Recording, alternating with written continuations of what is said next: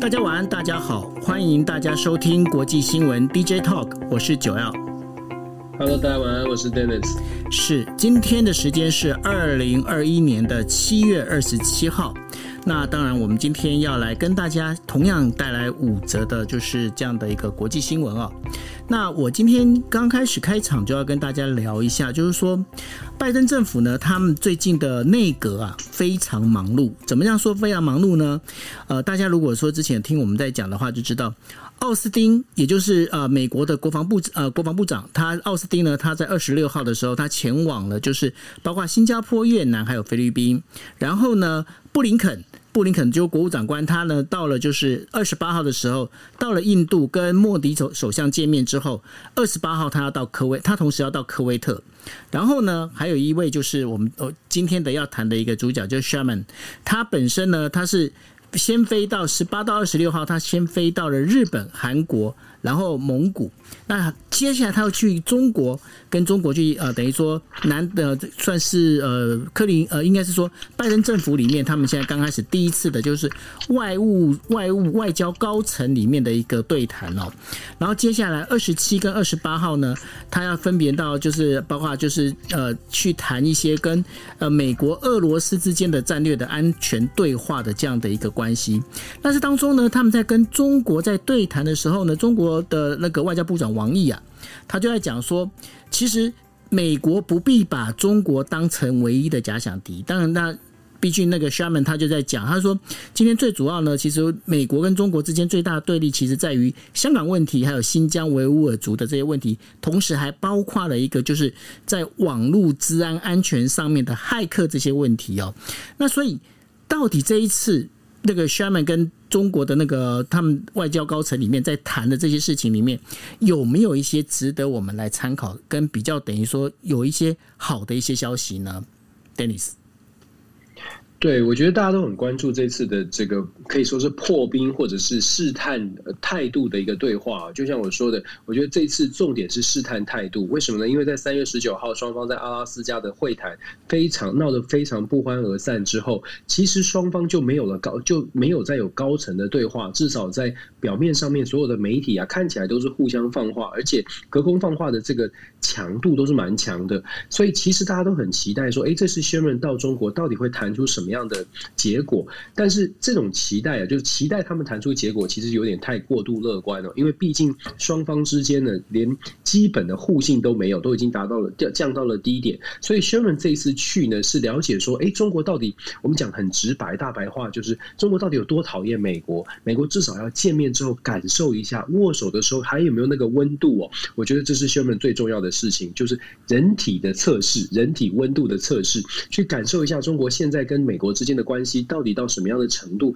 把这样的一个感受，把这个体感温度带回到美国华府，再来做讨论。那现在很显然的，中国看起来并没有要退让，虽然不像杨洁篪当时三月十九号讲了十六分钟的训话，可是其实态度还是站得比较强硬一点哦，甚至提出了两种清单哦。这两种清单包括了这个这个呃。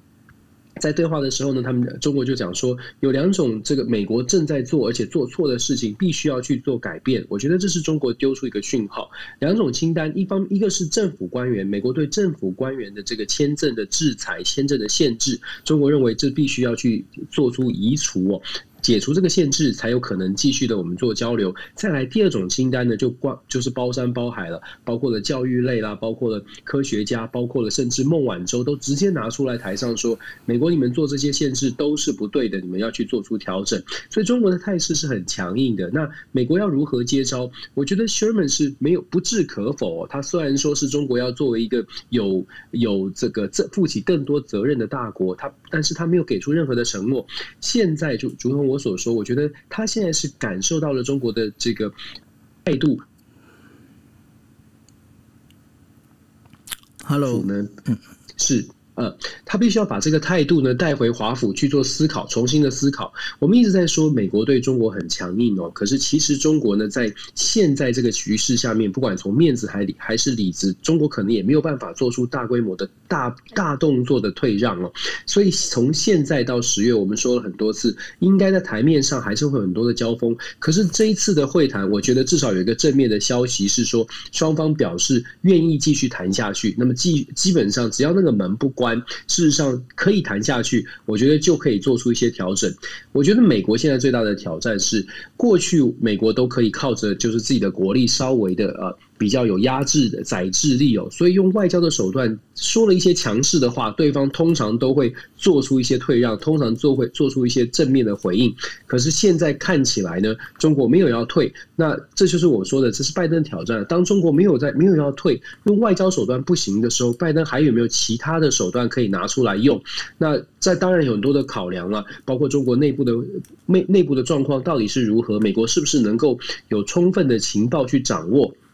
掌握到中国到底内部是虚的还是实的，再来呢，就说美国跟中国之间的贸易，我们也说了很多次了，中美之间的贸贸易高度互赖，光是六月份双方的贸易量就达到了六百一十二亿哦，这种数字让美国实在你要做跟中国完全的做切割很难，那不能切割又不能又对他凶他又不退，现在要做出什么样的再下一步的手段是什么？拿出什么来做调整？还是说美国也会稍微的针对他的这两两项名单呢？稍微做出退让，我觉得这都是可以观察的。但但是啊，昨天就这两天哦，美国司法部。确实已经解除了之前对中国五个科学家哦，在美国说是搜集情资的科学家，解除了他们的禁令，甚至可能会非常可能会让他们无罪开释。这是《纽约时报》的最新的报道，是不是做出这些回应？然后，如果这个回应算不算是回应这个两大名单？然后开始稍微的创造一些比较和缓可以对话的空间？这些都是我觉得我们可以观察美中之间的角力哦，啊，很很有趣的观察点，谁退谁进，谁想谁想。得什么？这些都是可以一起来讨论的。是，那这样听起来，诶，好像美中关系好像会发生一些改变呢。的时候呢，大家应该要另外要看一件事情哦，就是说美军呢，它现在全球的军事部署呢，已经开始发生了一些变动哦。怎么样变动呢？因为本来啦，本来在过去的时候，尤其在九一一之前呢，本来就是呃美军就有在准备，就是准备把规模缩小。可是后来因为九一一发生之后呢，美军在全球的这个等于说它的一个军事部署呢，就人员就变扩大哦。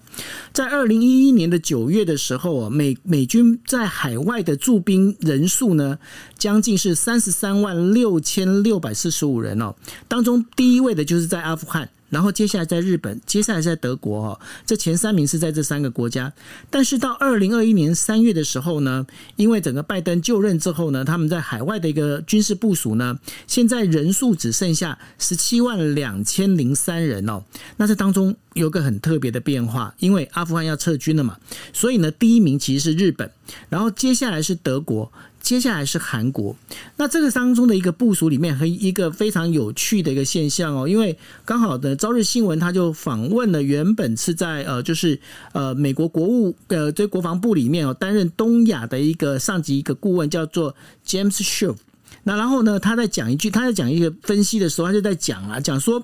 这当中哦，就是如果亚洲真的是要担负起一个。呃，这个维护地区安全的一个角色的话，飞弹防御这件事情是相当的重要哦。那所以呢，这当中也就是便是日本的反击能力里面，在飞弹防御这件事情里头，它是不是能够保有一定相当的一个飞弹，就是那个洲际导弹。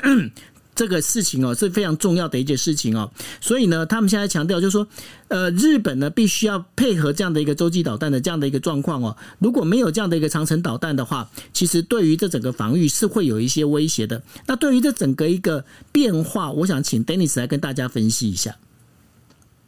对，其实就像九欧你说的，十年之内哦，我们看到十年之内，它的军事，美国在海外的军事部署从三十三万六千多人降到急速下降到十七万，基本上有点像是腰斩哦。而且我们在看部署的位置，你可以看到过去可能在中东地区部署，中东啊、欧洲地区驻扎的军力是很很重兵的。那原原因是因为，就像呃之前我们有分析过，今年年初国家情报局所提出的一个美国国家安全威胁的报告当中，就有讲到了一个。明显的转变。转变什么呢？过去的这十年之间，美国都一直认为反恐，就是九一一之后的这个思维哦，就是一定要反恐，一定要阻止所谓的伊斯兰激进分子这个反恐怖主义再次攻击美国。所以从九一一之后的十几年间，美国的所有的国家安全基本上都是针对恐怖分子来来进行一个操作跟准备。所以在军事部署上，我们可以看到，在欧洲啦，在中东地区。驻扎重兵，可是拜登政府上台之后呢，已经完全的在思想上面或者是在考量上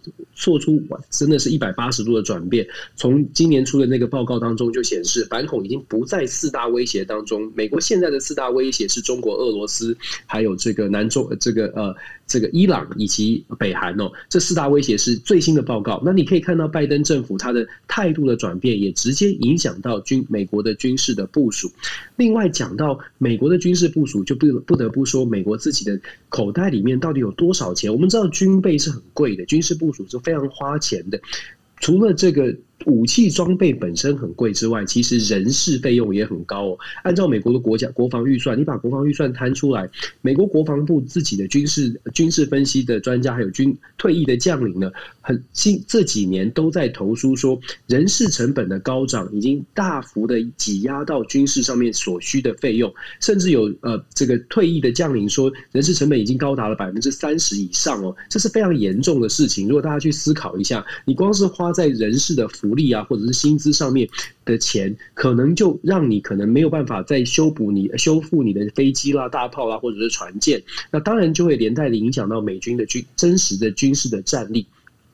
那我们说这个美军的军事部署呢，如果我们看再看细节来说，就是各地的部署哦，你会发现，就是以以金钱的考量，要要裁减军费，从哪要裁减这个军事的部署，从哪里裁呢？那配合着整个的国防战略、国防威胁，就会说，那我们就把中东的地方，把反恐这些议题减，把它减少。不太不太去重，不再去重视，不再去太担心 ISIS，或者不再太担心恐怖恐怖分子。这也是为什么我们看到像是阿富汗的撤军啦，像是伊拉呃昨天的重大消息，伊拉克的撤军都是随着这个同样的逻逻辑跟脉络。恐怖分子不是最先的要求，亚洲地区才是哦。所以把。重兵移回到亚洲，就是在整个美国海外部署里面，它的比例以亚洲为优先，这个是非常可以理解的。但是它凸显的问题，就像我们说的，第一是恐恐怖分子不再是第一优先，亚洲才是，可能甚至我们讲更直白，是中国才是美国的最大威胁。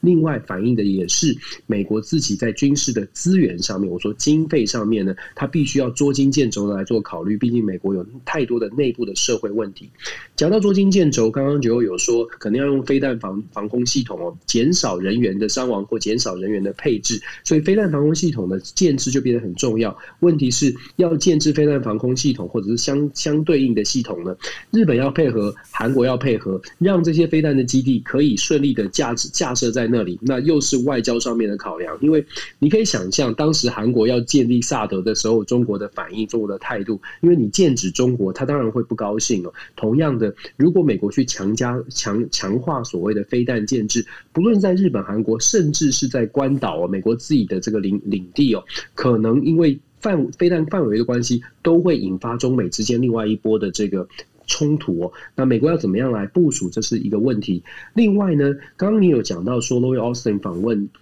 东南亚国家，也有呃这个。这个布林肯也访问印度哦，对，也是都在谈所谓的中国制衡中国的问题。那 Lloyd Austin 将军就是呃，现在是国防部长了。对，国防部长呢，他在新加坡昨天签了一个共同声明，叫呃，就签了一个 M O U 哦，跟新加坡的呃国防部长签了一个 M O U。这个 M O U 里面呢，去强调说未来的。在南中国海跟新加坡，希望可以增增加更多的军事合作，尤其是希望新加坡可以持续扮演美军在南南中国海在东南亚地区的一个军事后勤基地的一个角色。那新加坡得到什么呢？新加坡得到的是美国答应，其实六月份的时候，美国就答应了新加坡，让新加坡的空军可以到美国去做更完整的空军的训练。我们我们在台湾，就是我们的空军确实人数啊，还有飞机的数量是超过新加坡的。我们的空军大概目前按照资料的显示呢，大概我们的空军是三万五千人，然后飞机大概是六百架。可是大家知道吗？新加坡虽然很小，可是新加坡的空军人数大概有八千人，而且他们有三百多架的飞机。重点是这三百多架飞机都是全世界最先进的 F 十五、F 十六跟 F 三十五，包括第五代的战机。新加坡的战机是非常先进的。那可是先进的战机要有地方训练啊，所以新加坡一直都希望美国可以提供完整的训练计划，甚至训练基地提供美国，提供新加坡做训练。那么这一次的这个 MOU 里面呢，呃，美国就做出这样这样的承诺，未来新加坡的空军可以更更多的到这个美国来做一地的训练。那当然，它某种程度就是要凸显说，哎，美美国跟东南亚国家，像新加坡这样的国家呢，有更多的军事合作，但是它背后还是要回归到我刚刚讲的。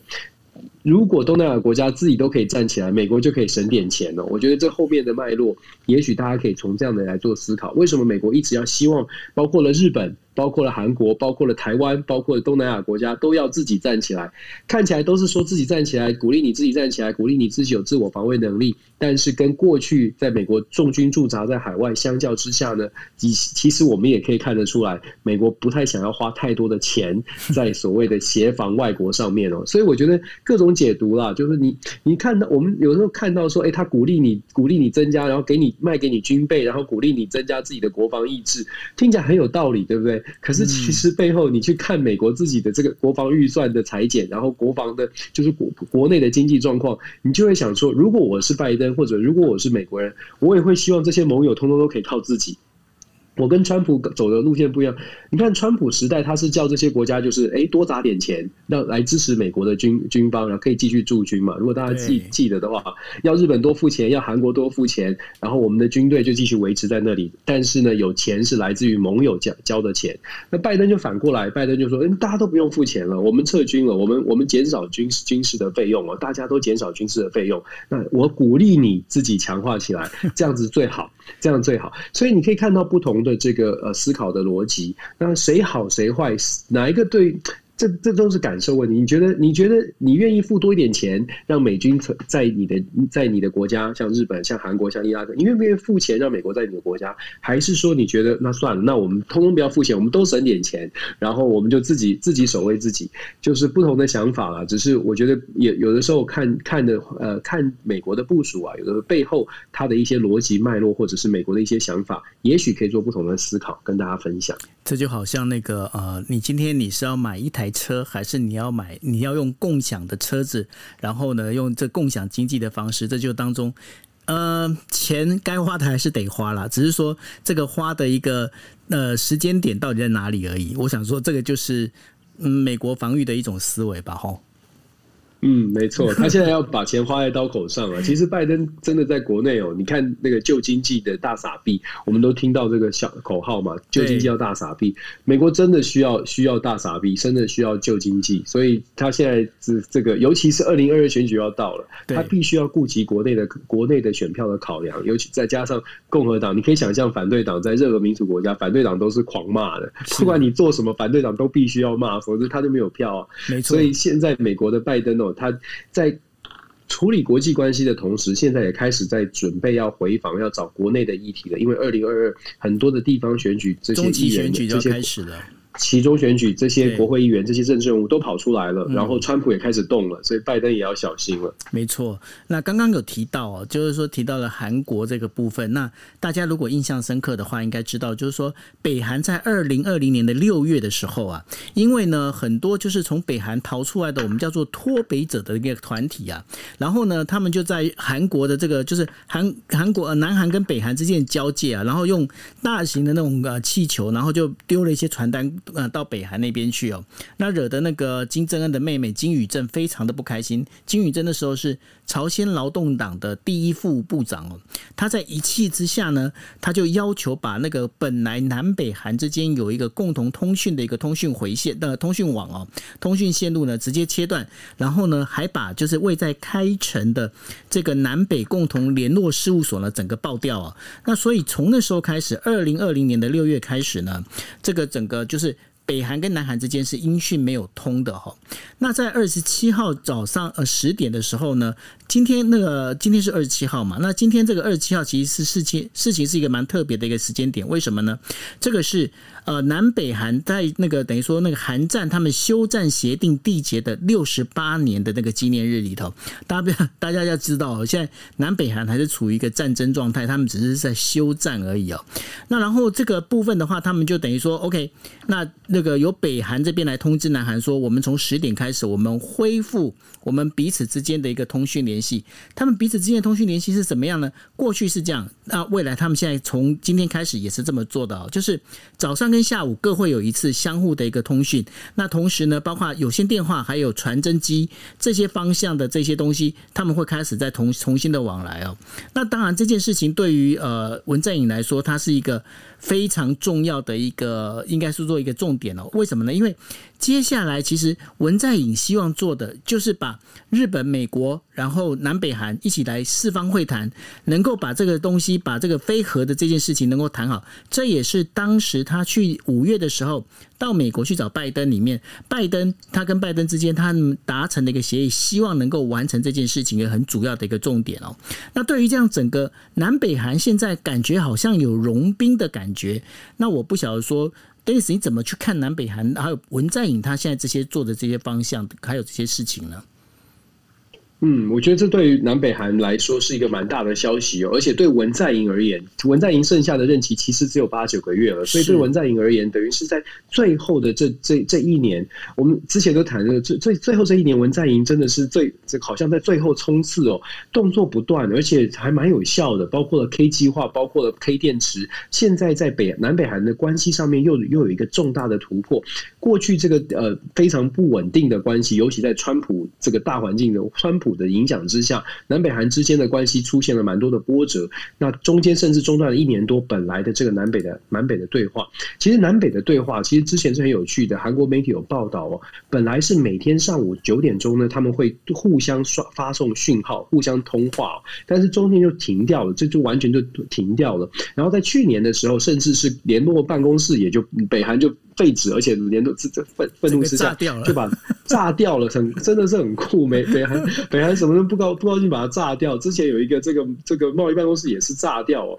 所以现在看起来呢，南北韩有一个。通话的契机，这对文在寅来说，政治上面呃，绝对是一个大加分的感觉起来是有一个加感，感觉起来是最后的临去秋波，也许会影响到南南韩接下来的包括了选举，因为其实南韩现在在民调当中呢，这个在野党的声势是蛮强的，尤其是在野党有一个新的年轻年轻的这个年轻派青壮派出来挑战呃执政党，其实他们的声势蛮强，所以执政党现在在这样的一个南北韩的一个新的契机沟通契机。情况之下，看起来好像有机会哦，可以可以继续呃，搞不好可以继续这个取得继续稳定他的政权哦。那我觉得文在寅现在呢，这个路线比较，在过去文在寅是在美中之间找这个呃找平衡，那现在文在寅如果有了北韩的这个通话，那。那那过去这段时间，就是大家记得的话，文在寅访问美国，然后大家就觉得说，文在寅已经稍微的往美方去靠拢哦，在美中之间本来是平衡，现在稍微往美国去靠拢。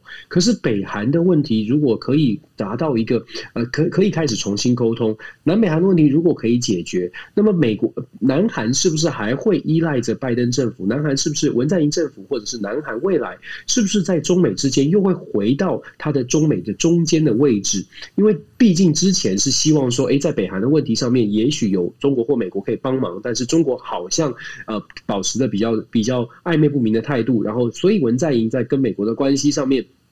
走得稍微近一点，而且也希望拜登政府可以重启跟北韩的对话，连带的间接的帮助南北韩有和有有开启沟通管道的机会。那这一次南北韩的管道开启了，看起来呢跟拜登政府的关系比较小。那中国是不是后面有推力？我们还不确定。但是至少，就像我说的，我觉得文在寅的政府过过去，呃，在跟拜登见面之前的那种中美之间保持中间的态度呢，会不会回到那个位置？还是说会继续维持稍微在中美之间稍微靠美国一点，跟中国保持远一点的关系？在这这两种选择，这两种位置的选择上。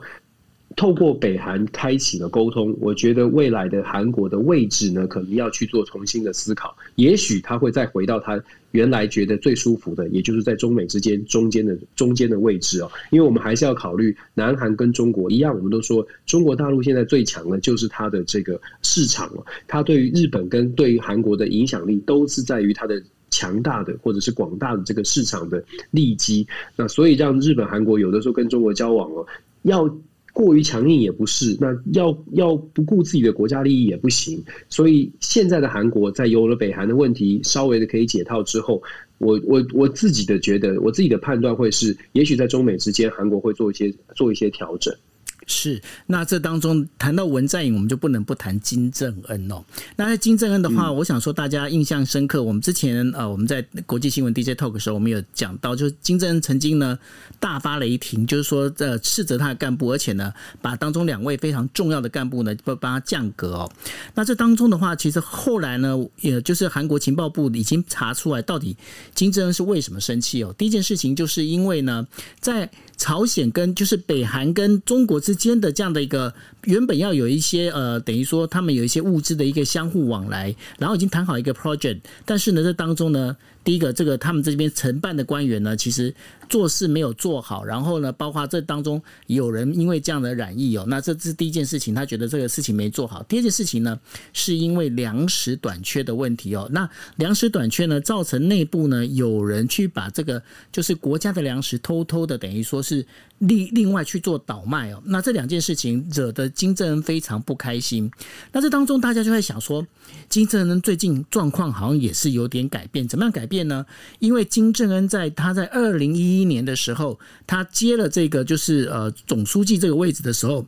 大家看说，诶，他那时候体重大概是八十公斤。然后呢，到了二零一四年的时候，大家等于说看他出来的时候，在估算他体重已经胖到了一百二十公斤。那在去年十一月的时候呢，大家就目测觉得说他应该已经到了一百四十公斤哦。那但是呢，在最近的这这一段时间里面，发现金正恩整个瘦下来，瘦了至少十到二十公斤斤左右哦。那现在目前呢，因为金正恩他大概身高是一百七十公分，所以呢，现在的目前他的体重呢，应该是保持在一百二十公斤到一百三十公斤之间。那大家就会问说，为什么金正恩他要先从八十公斤先让自己胖到一百二十公斤呢？最主要原因是因为他必须要保持，就是跟他的。祖父金日成还有他的爸爸那种感觉一样，就是说要有把那个自己神格化，那有那个威严。因为中国有句古话嘛，“君子不重则不威”哈，那他把自己要做一个比较重的这样的一个感觉。但是呢，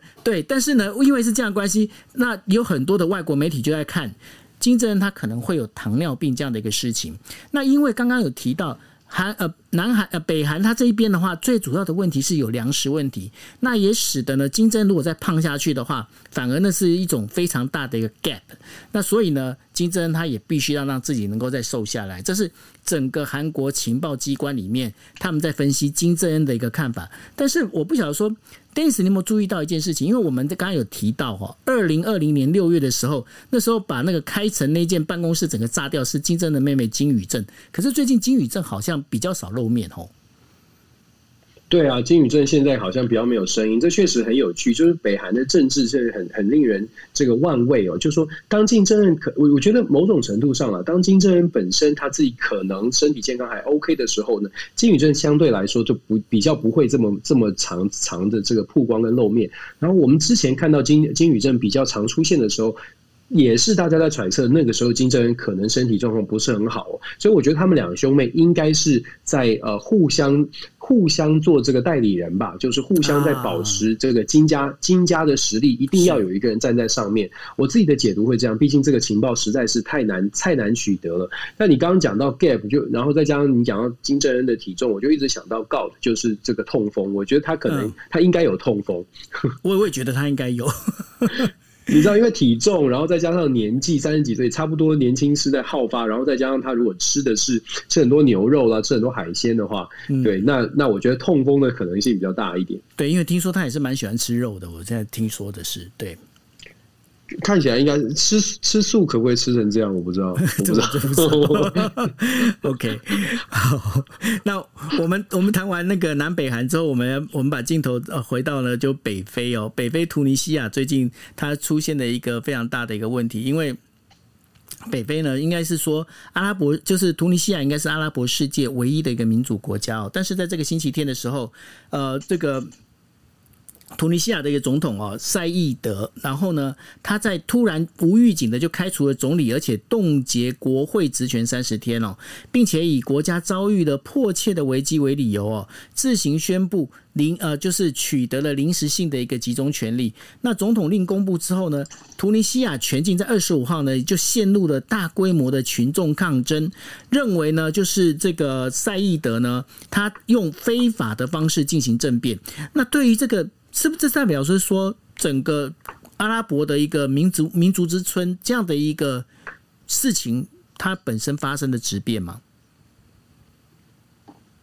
对，就是突尼西亚应该应该是说，突尼西亚是阿拉伯之春，呃，那个那一波起来的这个二零一零年左右起那一波起来的民主国家当中维持最久的，其他的国家基本上都已经要么是没有成功，要么就是回回归到原来的样子哦。那那个突尼西亚是维持的比较久，可是现在看起来这个总统呢，他解散国会，他他这个呃。就是 fire 掉这个总理哦，而且采采采取了蛮多反对人权、反对言论自由的、反言论自由、反自由的行动。那其实，在上个这这个行这些事情都发生在星期天，上个星期天就刚刚过去这个周末，然后街头上面的抗争也越来越多。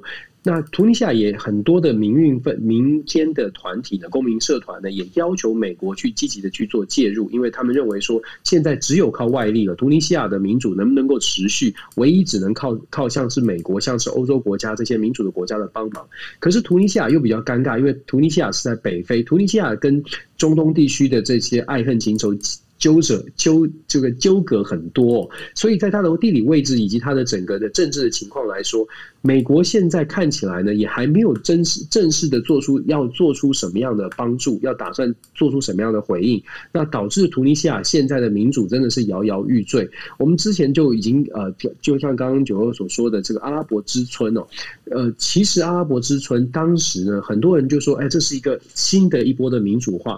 是是，这个世界民政治发展史上有很多波的民主化，有三，主要是三波的民主化。大概在九零年代，台湾就是在第三波民主化崛起的一个民主国家，我们发展还不错。可是，在后续的民主化的发展过程当中，很多国家刚开始可能争争取民主，可是后来就退潮退回去了。一个很重要的原因，是因为这些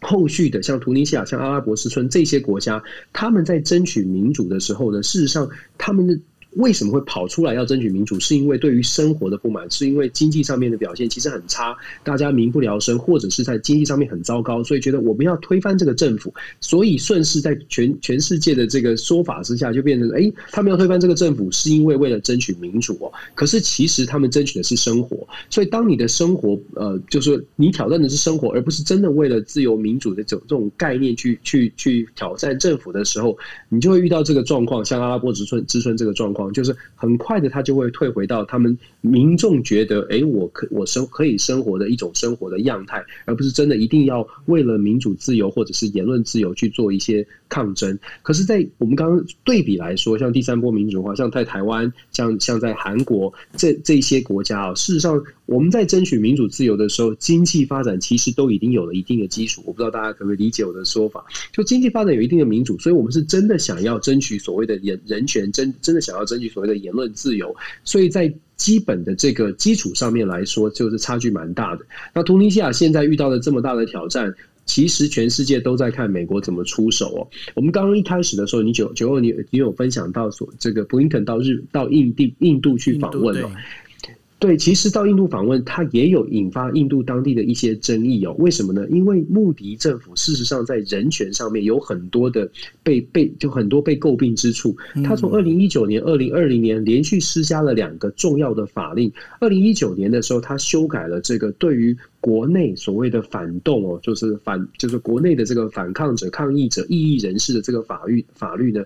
一九六七年就已经有了，但是他在一九年的时候把它加设了一条，就是为了要防止恐怖分分子在印度滋生，所以呢，政府的情治单位或者军警单位呢，可以直接就是拘捕到人家的家里去拘捕说拘捕异议分子，如果。如果政府说你是异议分子的话，大家可以想象这个是很可怕的。二零一九年、二零二零年，他又再加了一条，他觉得说很多的外国势力啊都在赞助所谓的公民团体、民权民权团体。他说，二零二零年就限制外国的资金去援助印度当地的民主的运动的团体或者公民社会的团体。所以在二零二零年加了这一条法规。这两条重这个比较重要的法规呢，都凸显了穆迪政府其实本身并不是一个非常尊重民主价值值的一个领导人，可是因为美国需要印度来做制衡中国的动作，因为美国需要印太战略上面印度给予很多的支援哦，所以呢，呃，你可以想象为什么布林肯都一直在讲说印度很重要，然后印度跟我们有共同的民主价值。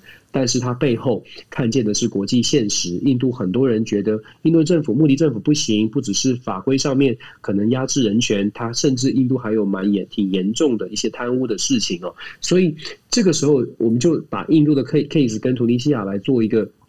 讨论，你就会发现，其实，在国际政治当中还是很现实的。就是当这个国家可能跟美国或者是跟其他的主要国家有更高的利益在前面需要合作的时候，这个国家本身的人民，他是不是在人权上，是不是在民主上面受到了迫害，相对来说就没有被被拿出来这么认真的去做思考。从印度，从从突尼西亚都是如此。那更不用说，我们之前从二月一直在讲的缅甸，请问大家还有人都关心缅甸吗？还有人有没有人发现缅甸仍然是在这个这个高压的统治当中？而且美国啊，或者是联合国发表了声明，又在声明，但是好像没有什么效果。所以我们说，看待国际政治啊，有的时候看得稍微。广一点的话，也你会看到一些希望，但是也会看到一些无奈，就跟大家做这个分享。对，补充一下，刚刚呃，就是 Dennis 提到缅甸哦，那呃，缅甸，嗯，我想大家里面呃，应该说大家对于翁山书记的印象应该比较深刻哦。但是呢，这应该在上个星期吧，翁山书记旁边的二把手呢，因为就等于说被长期的就是关在牢里哦，那后来他也染疫，就是呃确诊，确诊之后就是呃六十几岁，然后。就过世了哈，那所以呢，现在整个那包括了，就是说呃，这个。缅甸军政府今天也宣布了，就是说，在上一次的那个选举呢，那个缅甸军政府宣布那是无效的，他们认为那是一个无效选举。虽然说上一次翁山苏姬所领导的这个，就是呃原本他是执政党哦，那本来大获全胜，那然后呢，现在军政府认为那个是本身的是无效。那现在目前这件事情呢，其实还是在争议当中。那未来的话，国际新闻 DJ Talk 也会跟大家呢，在对这个缅甸的部分呢，会再多一点关注在上头。好，那刚刚讲到染疫这件事情，我们就不得不把这个话题拉到了，就是呃，最近在日本非常夯的一件事情哦，当然不是奥运了，他们在呃非常夯的一件事情，就是七月二十六号的时候呢，日本开始开放了，就是所谓的疫苗护照的一个申请哦。那这疫苗护照它本身呢，其实它真正其实应该呃正确的名称叫做新冠疫苗那个新冠疫苗接种证明书哦。那这接种证明书。呢，日本如果要申请的话，他本身必须要准备的，包括申请书，然后还有他的护照，还有他接种过的一个接种证明哦，这几样的一个东西。然后呢，在当大概一个星期左右去申请之后呢，然后这个东西就可以下来。那需不需要钱呢？那其实是不需要钱的哦。那但是呢，这当中有几个条件哦。什么样条件呢？就是说，因为我想说，大家现在在台湾也应该有这样的一个状况哦，就是说，你旁边你有很多的一些亲朋好友，你可能他可能就是当当时在等不到疫苗的时候，他到了美国，美国去呃到美国去接种哦。那所以呢，日本当然也有一些人就到了美国啊，到这些呃海外去做接种。这些到海外接种的这一些呃，应该是说这些呃。经呃履历啊，它本身是没有办法被写进，就是在日本的这个日本由日本政府发行的这个所谓的就是疫苗护照上面哦。因为当然，因为它在发行底下，它底下有注明的，就是说你这是在几月几号，你是在呃日本的什么地方，然后由谁来接种，然后这个接种的那个大家如果去接种过疫苗就知道，他还把那个接种疫苗的那个批号跟厂厂商名称，它全部都写出来哦。那这个疫苗护照它。做好之后呢，他现在呃可以到意大利，然后澳洲，然后土耳其、呃保加利亚还有波兰这五个国家能够过去那边。那这个。整个一个有效期间的话，大概是一年里面哦，这一年里面他能够有有一些证明。那当然拿着护照的话，到那边的话，你就没有必要再经过所谓的隔离啊，在这筛检这样的一个状况。但是呢，有一个非常奇妙的一个现象哦，就是说，呃，日本的金团联呢，就说，哎，那你既然你要发那个就是疫苗护照，那我们是不是可以来？活用这些疫苗护照，那当然有一些，包括像呃，就是 T 呃 JTB 他们就讲了，你如果说你有就是经过两次接种的话。我就可以，你就可以，就是等于说去抵用大概五千块的这个旅行代旅行的这样的旅行费用哦。那像那个和明的话，他讲说，你如果是呃能够证明说你是接种过两次的话，我就请你一杯饮料哦。那另外的话，像一些家电量贩店的话，他们就在讲说，如果你今天你有接种过的话，你接种了两次的话，然后你再买手机的部分的话，可以便宜两千两百块。但是呢，很妙的一点是，日本政府对这件事情呢，都一直采取比较属于低调的一个政策。为什么呢？因为呢，他现在目前在强调，就是说这个疫苗护照只是要让你出国的时候你可以用，然后我们可以跟这五个国家可以去用。那这样的一个事情，大家会觉得很奇怪。一般来说啊，就是说这个在没有办法、没有办法在鼓吹这个注射的这个接种的这样的一个状况里面，其实呢，会把这个等于说 bonus 的部分能够做得越多越好。但是日本在这件事情上，它反而相对保守，就在国内的这个行销上做的相对的保守。最主要原因在哪里？最主要原因是因为日本目前在疫苗的这个部分的话，其实还是不够的。他因为还是不够，所以说他现在其实会担心，如果过度的宣传这个疫苗护照这件事情的话，反而会让目前在日本国内还没有接种的这一群人会更加的生气，因为现在其实已经有点大家已经心情有点浮躁哈，那然后他们就可能会觉得会更加生气，但是相对的，我们把这个目光放到国外之后，这个。我先讲一下美国状况，到时候可能会请呃 Dennis 来补充哦。因为目前美国的整个接种状况的话，现在这个接种率到目前为止是只达到百分之五十六点二。那五十六点二是代表什么意思？因为其实我们知道，就是说如果要获得全呃集体免疫的话，至少要超过六成。那现在的话，其实是五十六点二还没有超过。但是呢，现在目前美国的整个感染人数里面，就是说它现在已经能够呃新的就是新的确诊人数里面已经呃到了。五万多人哦，然后这当中的话，有百分之八十三点二，它都是属于就 Delta 病毒。那而且呢，在就是从今年一月到六月的死者里面，就是因为新冠而死亡的这些人里面呢，有百分之九十九点五是没有接种过疫苗的。那甚至呢，那个 Fauci 这个这一个就是感染所的这个所长呢，他曾经他也讲，他就讲了一句话：如果美国没有办法再增加这个疫苗的一个接种的这样的一个量的话。未来它可能会造成跟去年一样，一天里面会有超过四千人死亡这样的一个呃非常不好的一个状况哦。所以呢，在美国纽约，他们就开始在去呃就是下个月二号的时候，他呃美国纽约市计划呢要让医疗从事者呢，他必须要能够强义务性的要接受那个等于说。就是疫苗接种。那另外呢，在那个就是旧金山市呢，在上个月二十八号，他已经就是要求所有的旧金山市的在市公所上班的人呢，必须要强制要接种这个疫苗哦。那现在目前呃有在计划的，就是说今年秋天的时候，全美大概有六百间左右的大学呢。如果你今天你要采取的是今天面对面的教学的话，那你就必须要呃进行那个疫苗接种哦。但是这件事情其实我们在上个星期我们有提到了，提了以后就是说，那这样疫苗接种这件事情到底就是人。外国人，尤其是欧美人，他们愿不愿意接受？那当中，我想，Dennis 他那之前就有预言，我可可以只能讲这是神预言。为什么？因为那时候我们在讲说，法国他推他推出的，就是说在今呃，在这个月二十一号的时候，就讲说，你五十人以上的这个娱乐场所跟文化场所要聚会的话，你必须要。义务的，你必须要提出你有接种疫苗。然后八月开始呢，你今天你要去餐饮店也好，你要搭飞机也好，或者你要去那个老老年人的设施也好，你也要提出这个疫苗的接种哦。那 Dennis 那时候在讲说，以法国这个自由民主、以自由民主号称的国家，这件事情很难推行。果然哦，最近在法国巴黎街头已经发生了暴动。Dennis，你这个神预言，你要不要来讲一下？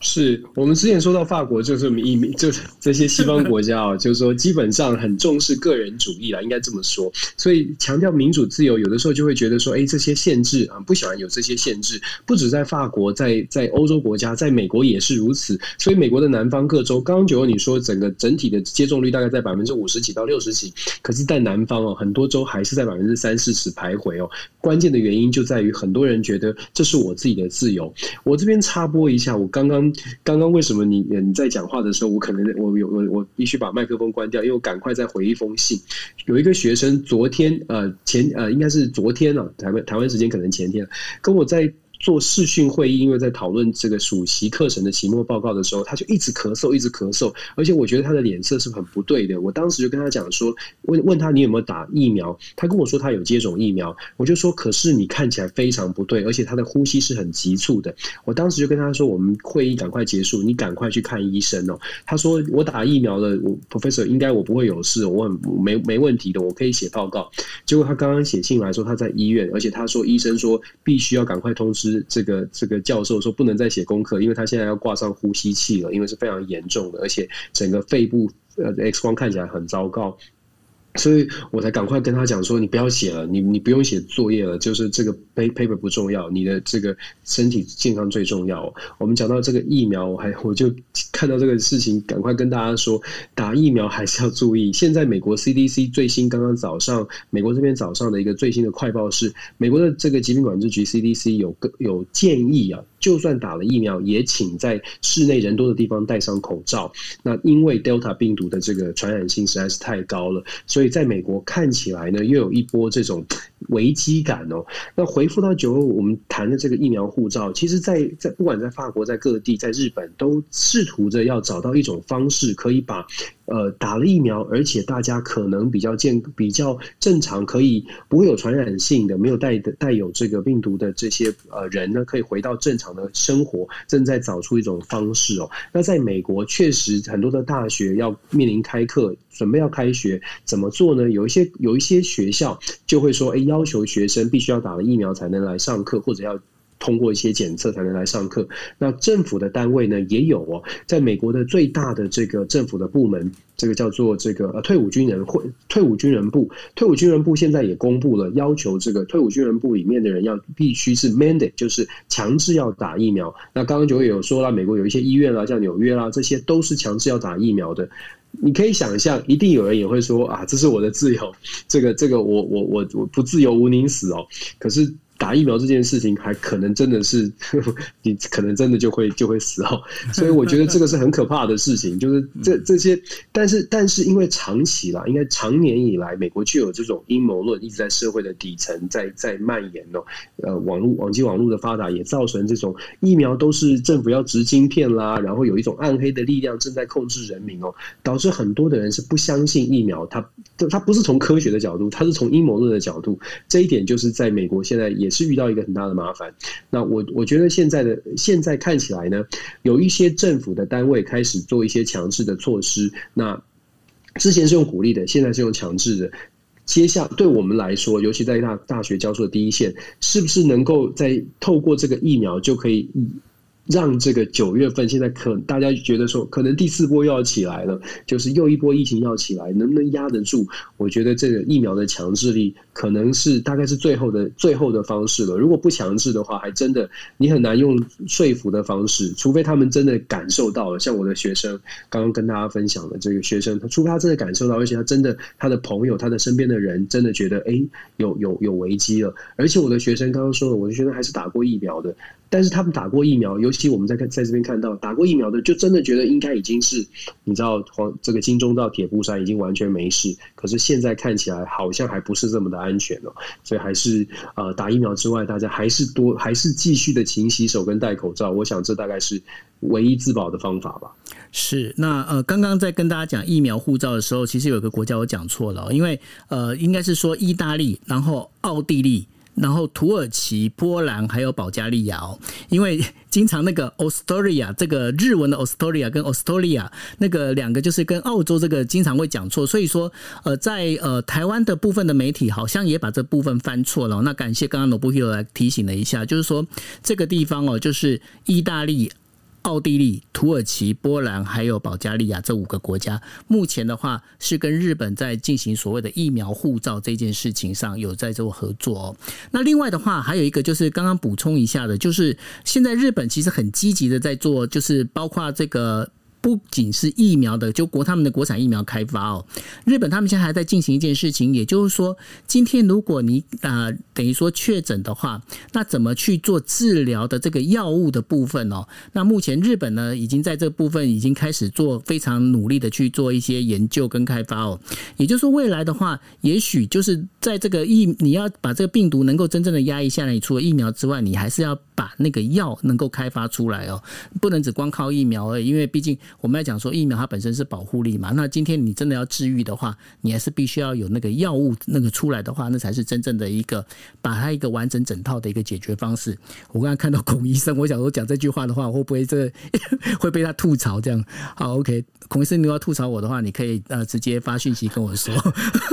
传讯息吐槽。对对对，OK，好，那呃所以说呃在这目前的话，这整个疫苗护照到底该。对或不对？因为这当中除了刚刚就是 Dennis 所说的这个部分之外，因为也有很多人在讲说，我今天我就是体质，我没办法去接种疫苗啊。那如果你今天你发行的这个疫苗护照的话，你会不会是侵犯我的权利？那就是说这个当中。到底怎么去拿捏？哈，目前的话，在日本国内也开始有一些讨论，但当然没有说像呃这个巴黎呀、这个法国这一边呃有这么呃严重的一个示威抗议的活动。不过刚刚呢，我想说另外一点，我想请 Dennis 来帮我分析一下，因为刚刚我不是有提到了，就是说现在美国的一个接种率大概是百分之五十五十多多嘛，哈，那这当中的话，他们有在分析发现一件事情。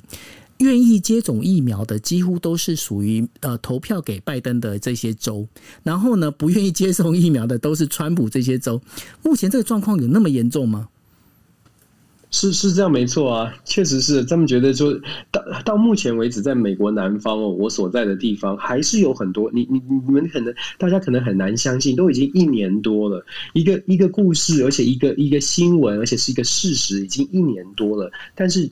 你会发现，人还是大部分活在自己的同温层里哦，所以很多的人，我们身边在南方，在德州，在密密西西比啊、阿拉巴马这些州哦，有这还有佛罗里达，最近大家看到这个疫情再次再次上温的上升升温的这些州，确实还是有非常多人觉得这些都是民主党的阴谋哦，这些就是拜登搞出来的，都是严媒体的严重，就是就只是一个感冒，或者是这就只是一个小事情，被他搞得这么大，然后甚至夺取了政权，确实还是有这样的。说法正还是继续在在流流流窜哦，所以我们必须说，美国的这个两极化的现象确实是啊，真的是挺严重的。那从疫情当中可以看得出来，都已经生死攸关了，但是。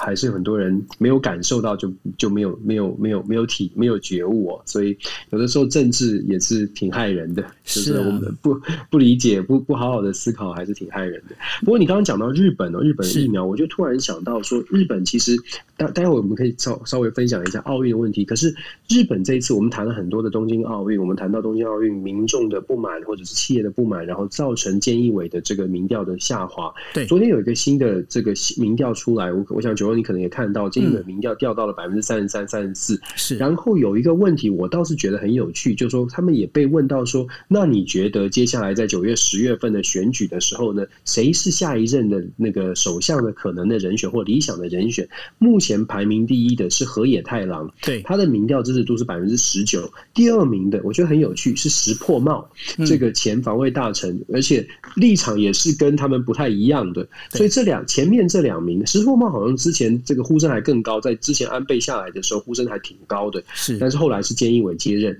那河野太郎跟石破茂其实各自代表的是有点不一样的。河野太郎就。英文很好，然后比较亲，我们不能说他完全亲美，但是至少路线上可能比较是跟美国站在一一边哦。那石破茂看起来相对来说，当然也不是完全的亲中，可是相对来说呢，就比较会愿意去考虑到中美之间的一个平衡。我觉得很很很有趣的是这样的一个民调，然后想问一下九欧你怎么看？你觉得东京奥运之后是不是不论成败，我都觉得菅义伟很难去翻翻转？你会不会觉得菅义伟可能接下来在日本日本的这个？这个政权就算是奥运结束了，他可能也会被撤换，也会被换掉。那谁？你觉得这些人里面呢，谁比较有机会呢？现在哦，因为这件事情，其实今天在日本的媒体讨论的也非常凶。为什么呢？因为今天东京的确诊案、确诊病例是已经达到两千八百多，就单日确诊。那两千八百多是什么样的概念？这是日本自从就是有这个呃，就是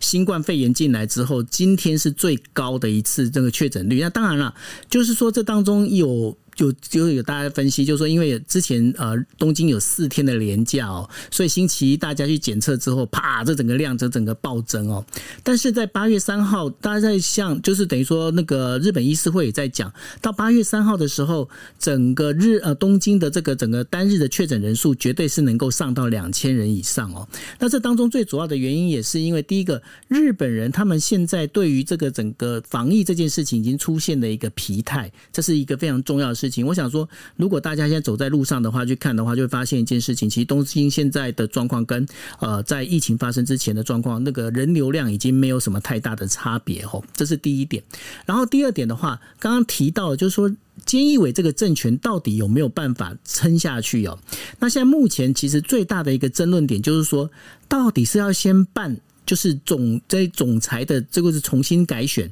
还是要先办众议院的这个议员改选呢？为什么是这样的说法呢？因为就是刚刚就那个 Dennis 有提到一个非常重要一点，就是菅义伟到底要不要为这件事情负责？那像目前看起来，菅义伟他的危机其实蛮大，但是呢，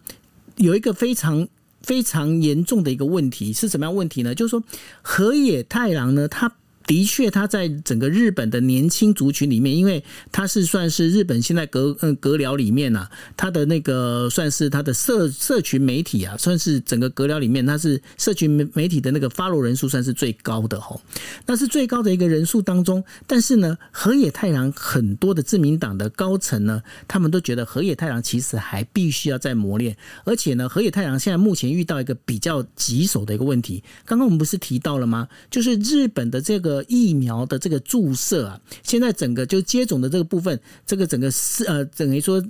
步骤放缓了。那放缓这件事情呢，因为河野太郎他担任叫做呃疫苗大臣哦，那他负责他。有有责，但是他无权，他只能去做调调度调配，可是他没有权去做更多其他的。他要哪些资源，他没办法做这件事情，所以他被卡在当中。但是呢，他很容易很可能被甩锅在身上。所以河野太郎到底可不可以，行不行？大家打了一个问号在上面。那换一个，如果说你刚才提到的第二名是石破茂，的确石破茂在民间的那个支持率。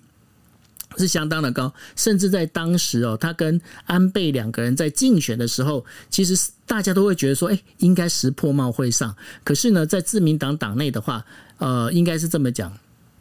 党内的派阀政治远远胜过底下的这个等于说自民党党员所的意识所要做一个形态哦，然后石破茂本身又是属于孤狼一只哦，所以说石破茂到底能不能拉拢到足够的派系来支持他，这是一个很大的一个问题，而这也是自民党他目前面临到的一个比较重要的必须要过的一个关卡。但是反过来讲，今天如果自民党它本身。内部没有办法整合出一个好的，就是像菅义伟这样，因为菅义伟老实讲，他本身其实就是在派系均衡之下，大家共同取得一个协调之后的一个最大公约数。那但是呢，今天问题在于在野党，在野党不管说立宪民主党或者是其他的这些小党，他们本身其实没有办法去推派一个真正够力，然后能够讲话的一个人，所以。这也会让整个日本的一个政治呢陷入一个非常焦灼的一个状态。那日本它接下来在奥运办完之后，它会遇到一个很严重的一个问题，什么问题？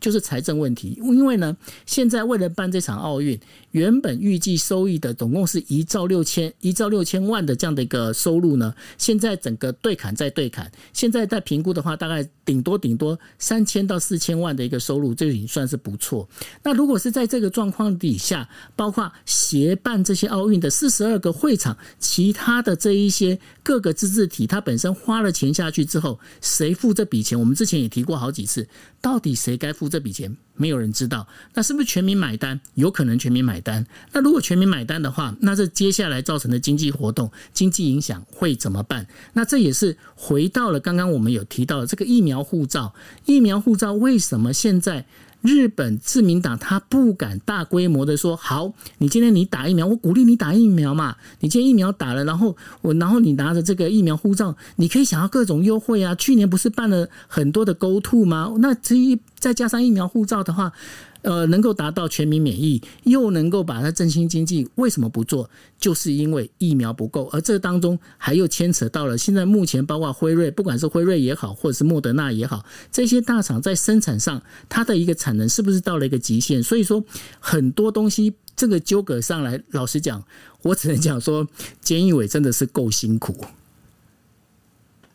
对，前前一委，我我觉得这从政哦，从政的人物，这应该都蛮辛苦的啦。不管是菅义伟啊、拜登啊、台湾的蔡英文总统，任何啦，任何在头，尤其在在站在顶峰的人，大概都大概都挺辛苦的。这段时间要面对疫情，又有国内不同的议题哦，所有的政治人物都。都都都辛苦，但是也都可以更努力一点。毕竟他们是选出来就是要负责的，没错、啊，我是这样看。对，不不能同情他们，不能同情他们，都要还是要监督，还是要监督。没错，没错，没错。我们最后我们稍微轻松一点，因为刚刚谈这些，我想大家那么晚听到这些，应该头都已经快发胀了。你最近看了奥运没有？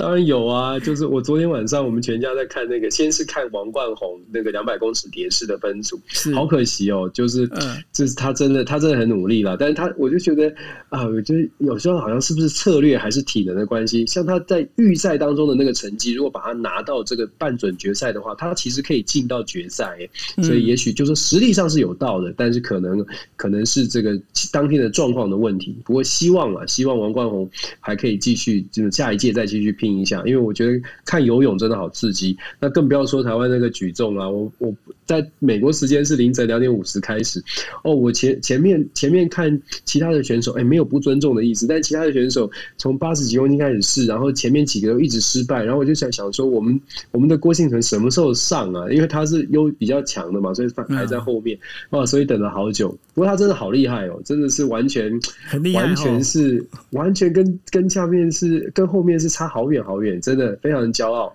然后我不知道九号会不会就是就会有这种感觉，就是当奥运选手夺牌的时候，他们的那个眼眶眼眶泛泪，或者是痛哭啊，或者是兴奋的这个表情，事实上你都可以感同身受，而且真的也会跟着掉眼泪，就是这种我们的国家站上世界顶峰的那种感受，是蛮好的，蛮好的。我觉得难怪奥难难怪运动这么的吸引人。不过哈，在这个里面，我其实我这一次的整个奥运里面，我反而我对一个项目我。觉得非常感动哎，就是呢，那个滑板。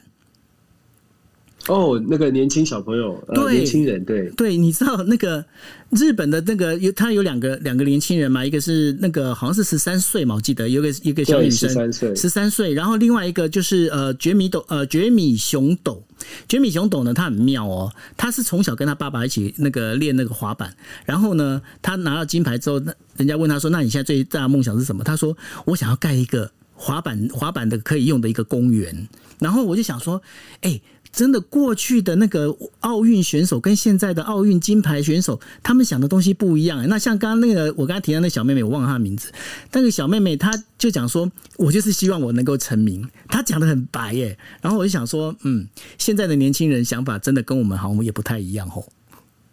他才十三岁啊，所以其实我觉得他 对他说他想要成名也是也是无可厚非了。而且你不要说以前跟我们想的不一样，以前哪有办法想到有滑板这个项目啊？有一些奥运项目我想都没想过。对，你知道吗？那个他们滑板就是我刚才提到的那个绝米熊斗啊，那刚好就是电台啊，刚好有几个那个记者，他们都因为都住在绝米熊斗那个他们那个叫江东区附近啊，然后他们就在开玩笑，就在讲说，以前听到这些小鬼哦，那个那个滑板叫 Kitty Call Kitty Call 的，真的很想要骂他们，现在都不敢骂，因为可能到时候会再又出了一个金那个奥运金牌也说不定，然后所以这整个一个价值观跟概念整个就改变了。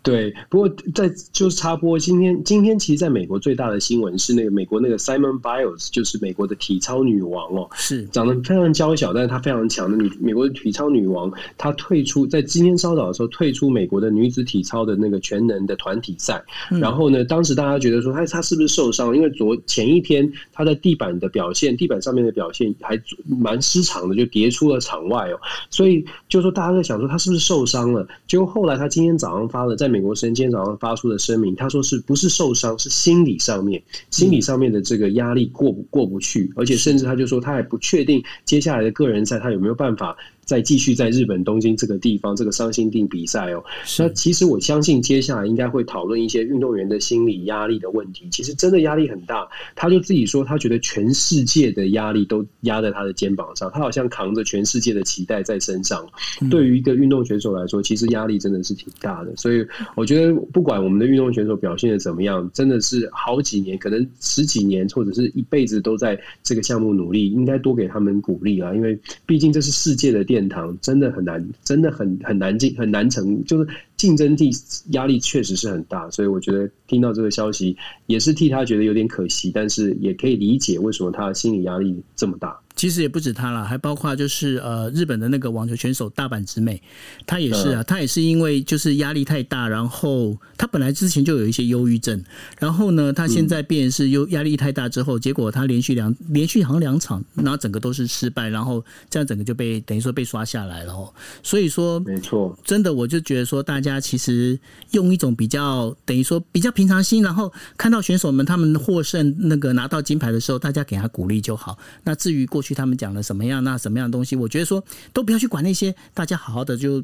鼓励他们就好了，真的。对，心态真的不不一样。我觉得有趣的，其实不是想跟大家分享，昨天日本的那个桌球啊，桌球的好像是混双吧，对对，打败中国嘛，打败中国。然后当然日本媒体有一些报道，什么中国国辱或什么的，这个争这是另外的争议。但是我看到那个媒体在赛后采访，就是采访采访他们的心情啊，当然有透过翻译，你可以看到很有趣的是，日本就很兴奋，然后中国是第二第二名哦，然后。你就就是感觉眼眼泪在眼眶打转，然后就很难过很难过。然后第三名就是好像一个欧洲国家也很兴奋很兴奋。我就在想说，嗯，这个是不是从小整个运动员他承受的压力跟他跟他的心情？如果你是抱持着，哎，我好不容易可以拿到来到世界的最高殿堂来比赛，我很开心的来，会不会赢？会不会表现得更好一点呢？不要有这么大的压力，会不会相对来说表现得更好一点？我觉得这也是大家可以去做思考的。不过话说，我今天早上看完那个我们的郭幸存。夺得到金牌之后，我就在跟我跟我太跟我老婆在讲说，